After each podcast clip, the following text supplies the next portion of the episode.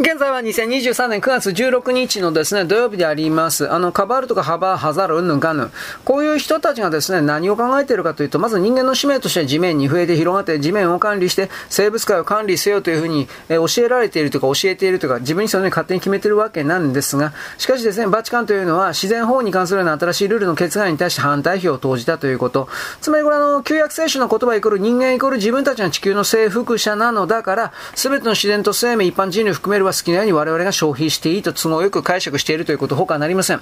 22年においてアメリカ建国から246年目なんですが、そのうちを230年間多国と戦争を繰り返して膨大な数の人類の命を奪ってきたという歴史があります。その目的のほとんどがハザールマフィアの利益の獲得のために他国から資源を略奪することでありました。世界はですね、そのハザール、カバールの人たちをですね、えー、こんなずさな地球運営のせいで6500万年前に起きたような恐竜絶滅以来の生物の大量絶滅の危機に陥っております。まあワクチンのことことですね。で、人類が団結して絶滅を止めようというふうに立ち上がったらアメリカとバーチカンが止めようとしたということ。つまりこれあの人類の敵としての部分があるということを見せちゃったということですね。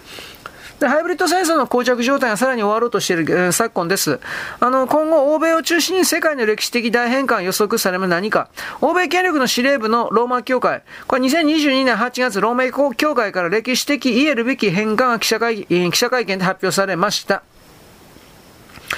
去年の8月22日だったと思いますが、フランシスコ教皇が直令出します。その直令は何かバチカン銀行 IOR 以外の金融機関に任せている委託取引を22年10月1日まで全部停止、すべての資金を回収して、今後ローマ教会の資金管理全部自分で行うというものです。つまりこれはですね、19世紀から欧米の金融を支配し続けてきたロスチャイルド一族の金融マフィアが事実上ですね、その頂点から外されたということを意味します。本当にそうなってるかどうかわかんないですよ。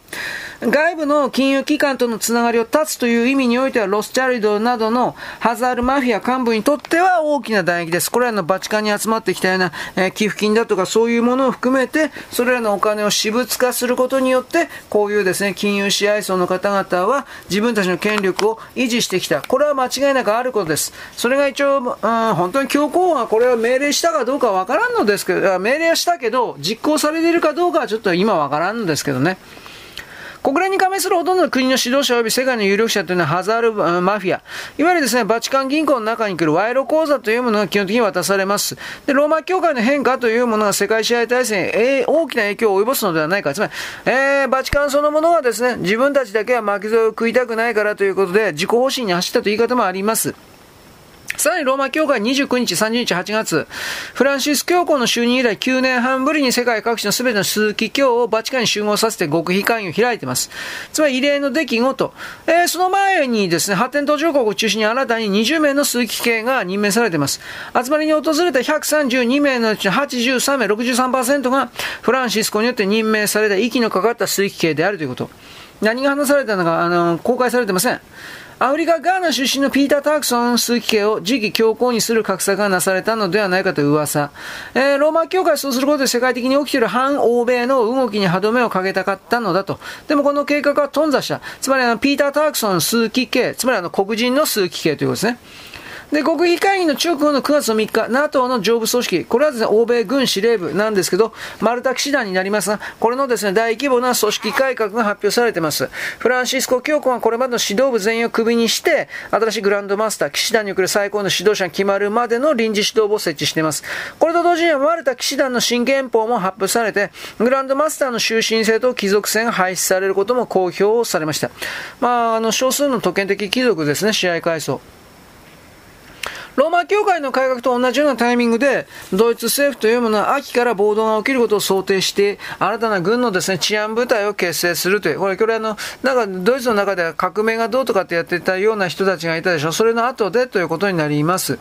22年9月16日から中国で党大会も始まっていますが、中国共産党は10月の党大会で党の憲法によっての党規約を改正する見込みだとやります。まあ、これは習近平さんの権力構造をですね、えー、強固にするもののためにということは分かってるんですが、他になんか細かいことやってたかもしれません。まあなんで10月だったのかは未だに分かってないんですけどね。で、9月の15日と16日に開かれた上海協力機構首脳会談にいたプーチン大統領と習近平国家、あと、モディ首相が直接対面をしております。まあなんか話をしたのは間違いないですけど、この3カ国が集まって、じゃあ大きな何かができるかってそんなことは多分ないでしょうね。世の中そんなにね、あの、陰謀論暴く的な人たちの言う通りには進まないんですよ。でも言われているのはですね、バイデン政権とフランシスコ教皇が失脚するのではないかということ。あの、フランシスコ教皇の退位については、スペインとかイタリアのメディアは去年ぐらいからずっと言っております。表向きは健康状態悪化とされている。だけど、えー、っとね、フランシスコ本人が殺されてしまっているという説はあります。で、まあ、ハザールが用意した替え玉に置き換えられているということ。まあ、これ、どこからどこまでなんですね。あの、トランプ大統領の時に、本人が逮捕されてしまっていて、で、結局それをですね、あの、ゴム人間というか、替え玉の人は今ずっとやっていて、それらの人も殺されちゃったとか、いろんな説出ています。あの検証しようがないから、面白そうな物語の説にお金出してみんな飛びつくからね、という言い方しか僕はできないですね、今のところは。はい。まあ、バイデン政権とやらに関しては、うん、説明の必要がありません。もうぐちゃぐちゃな政治やってますからね。えー、一つの例で言えば、アリゾナの、うん、共和党候補だったカリレイクなんですが、2022年の11月の中間選挙で、あの、民主党が選挙泥棒を行ったとして、裁判所に選挙結果の異議申し立てをした。もちろん民主党側は訴訟棄却の申し立てしたんですが、これ民主党の側は実は却下されております。で、裁判が行われることが決まったけど、共和党の側が勝ってるとはまだなっておりません。でフロリダはあのパンデミック規制ワクチン犯罪で共和党のディサンティスが裁判を取り締まり強化を一応やってる最中でありますが何か実を結んだという話は今のところ聞いておりません。はい。まあ、どっちにしろローマ教会というのは、あの、東日本大震災のですね、黒幕の一つだったとも言われております。おりますけど、まあ、もちろん証拠がありません。これ、認めるということは、人工地震関係だが、それはあるのだという立場に立たなくちゃいけないんですが、私はこれに対して明確にこれこれこうなんだということのね、あの、説を持っておりません。証拠はないということです。で、このような、あの、ごたごたした動きの背景は何かといえば、ハイブリッド戦争に来る西側 G7 の敗北という言い方です。あの、西側供給でハイテク武器で戦っているウクライナというのは、ロシアとの火砲戦で、まあ完全に負けました。まあ勝てないでしょう。ハイテク武器はピンポイント攻撃はできるんですけど、値段が高くて数も少ない。で、そのため、大国との戦争となったら戦況を覆すほどの結果を出すことはできません。戦争は量なんですよ。で、ウクライナ兵はロシア兵に比べて8倍以上の死者を出しています。もっと多いかもしれない。FSB によると、戦争が始まってからすでにウクライナが3分の2の大砲を失った。で、西側特殊部隊とか遺伝子組み換えした超人兵も投入しています。他のハイテク武器と同じように全面戦争には向いておりません。超人兵もですね、今データ捉えております。ま、筋肉もりもり的な人ですね。で、その結果ですね、ハザールマフィアがウクライナの地で計画していた新たな世界司令部の建設というものをもう頓挫したと言えます。新たなヨーロッパ体制の誕生も時間の問題。これは何かというと、ロシアと EU の合体ということですね。それをさせたら、いわゆるあの、ロスチャイルド的なロートシールドファミリーが終わっちゃうからということでもあるのですが、ただ妨害していた。はい、よろしく。ごきげんよう。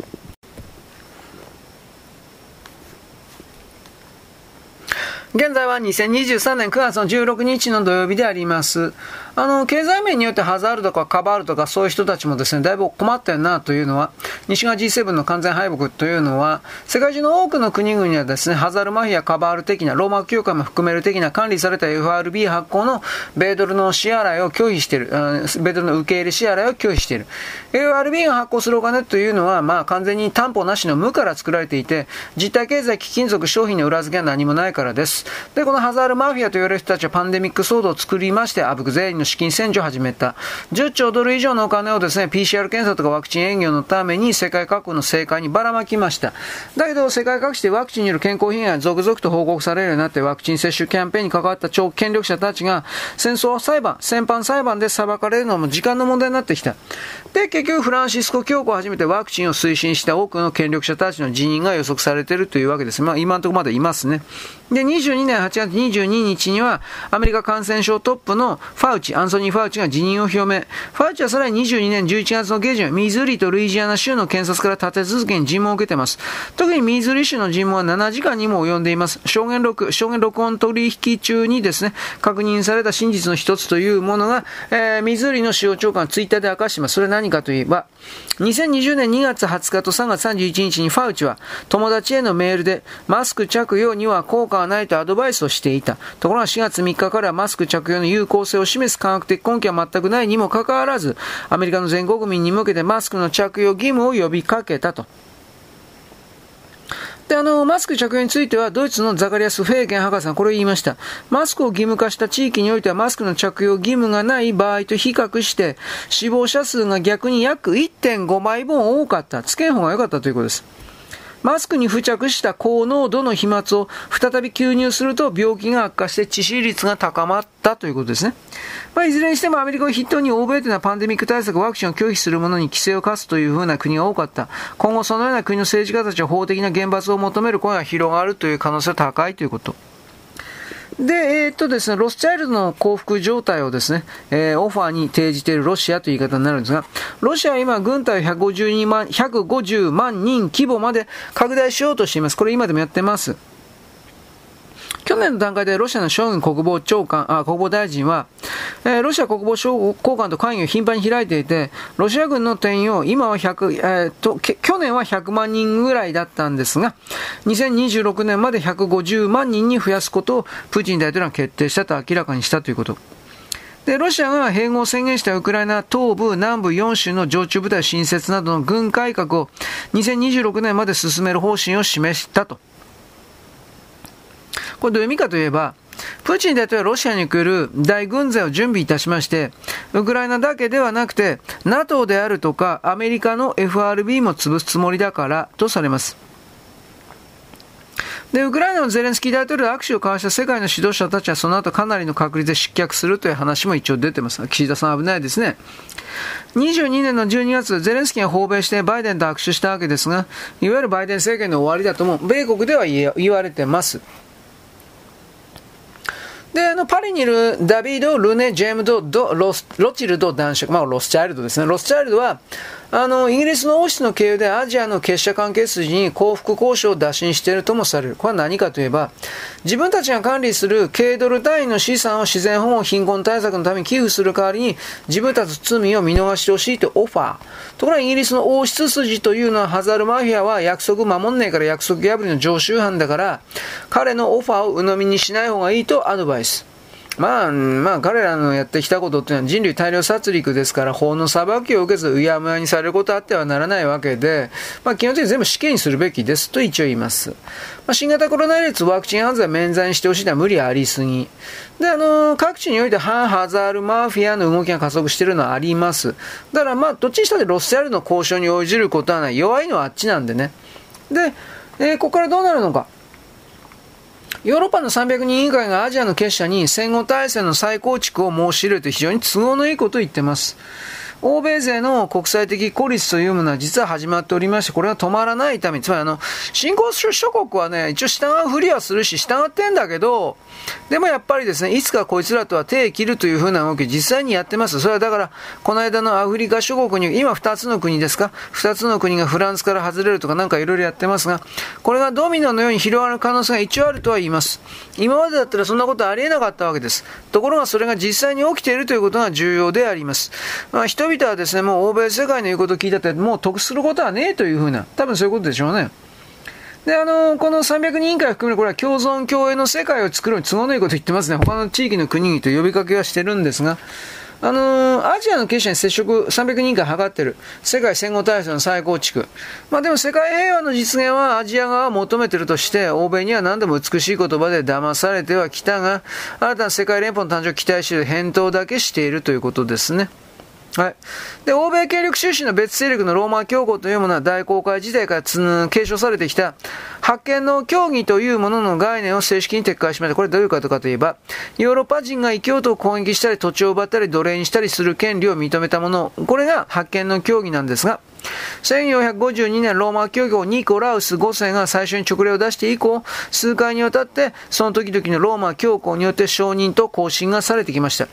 で、これは2023年3月30日に、ローマ教会が正式にこの教義を否定して、過去の過ちの許しと和解を求める声明を出しています。で、その時フランシスコ何言ったかというと、キリスト教のコミュニティはある文明が他の文明より優れているとか、他の文明を強制する手段を取ることが正当であるなどの考えを二度と持ってはならないとします。まあ、これも命助かりたいから必死だということですね。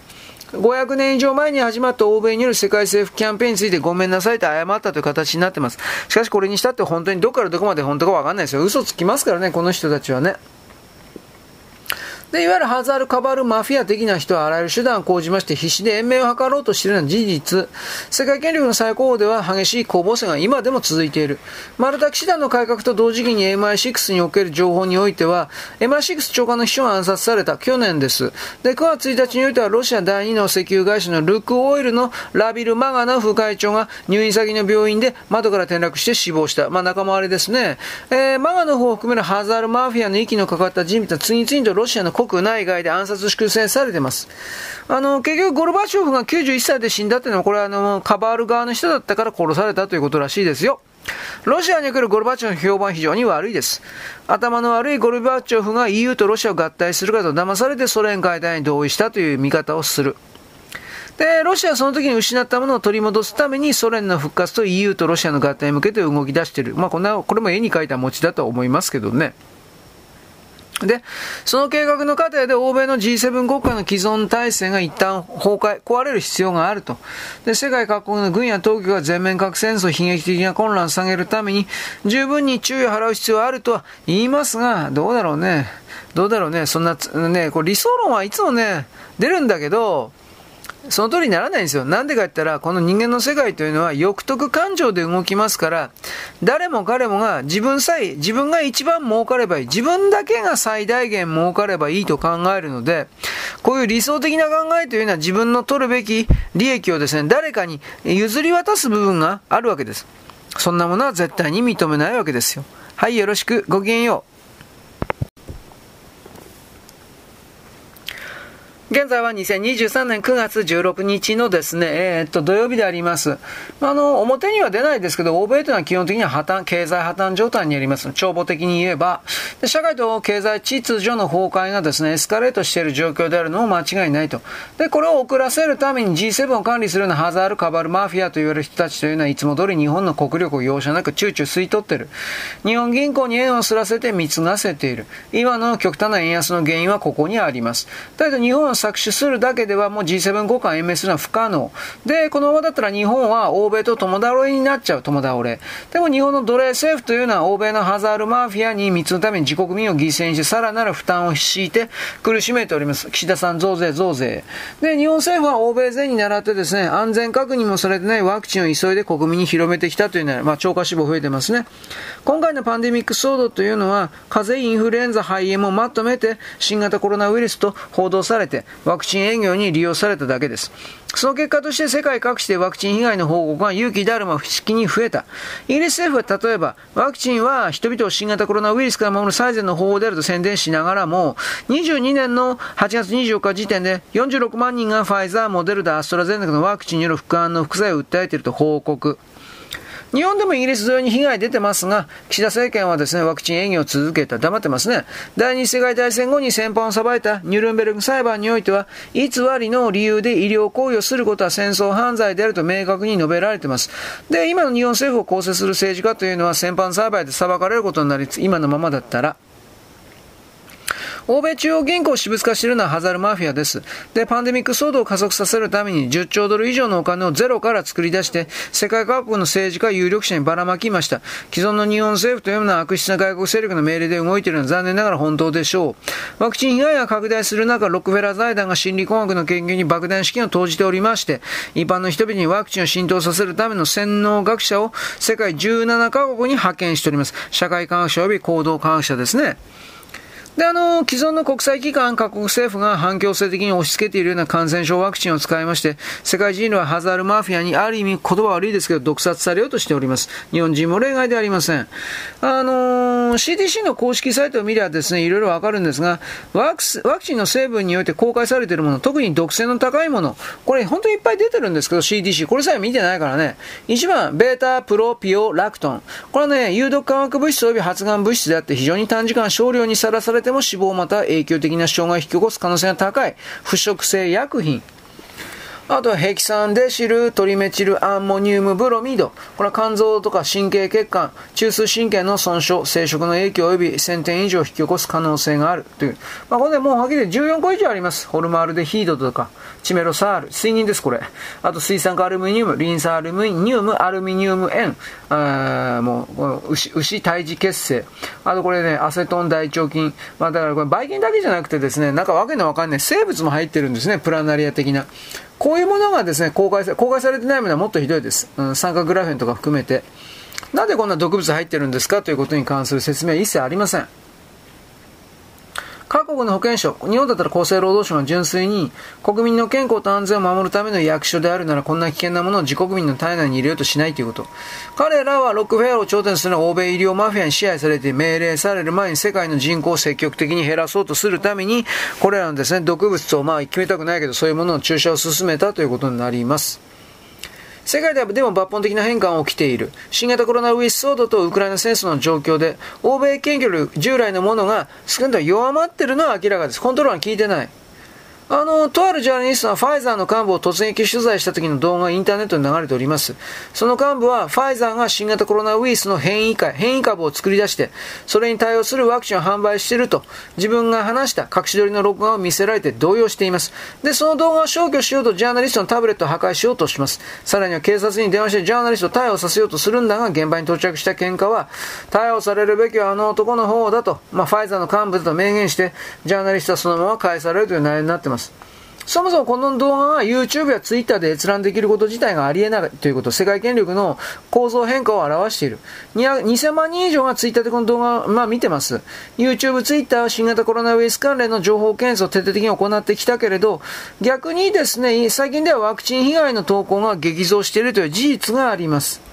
えー、約70万人を対象としたイスラエルの研究によってワクチンを2回接種した人は新型コロナウイルスに再感染する人は27倍高くて、イングランド、スコットランド及びヨーロッパの北部諸国のデータでは3回接種した人が死亡する可能性が高いことを示している。これはリチャード・ウールソー医学博士の動画です。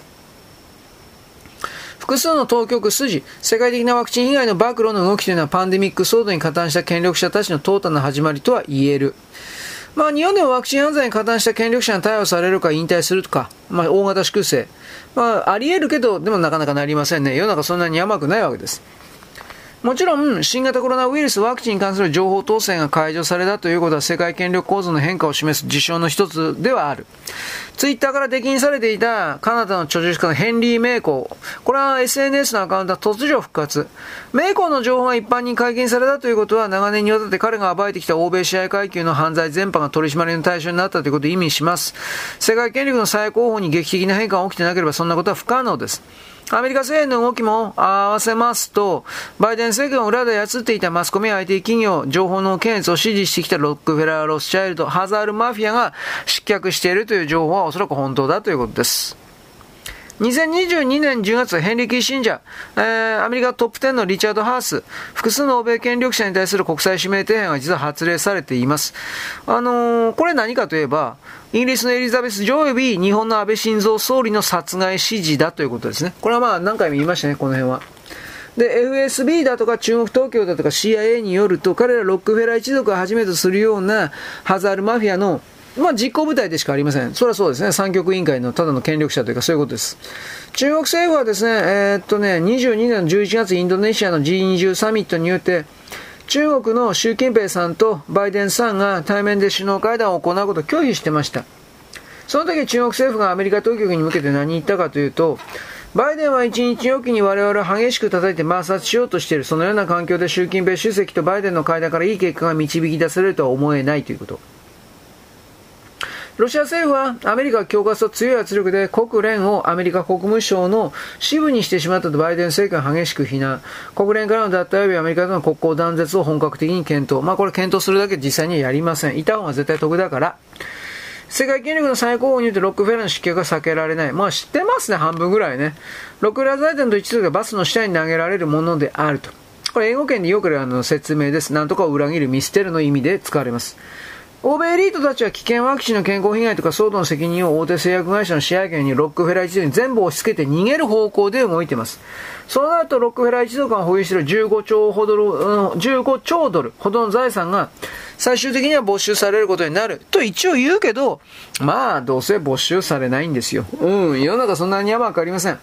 ただそれでも命乞いするようなハザール、カバール、マフィア的な人がいますから、これらの中からいくらかのお金というものは何らかの形で、えー、表の世界に帰ってくるかもしれませんということを言います。これはわかりません。はい、よろしく。ごきげんよう。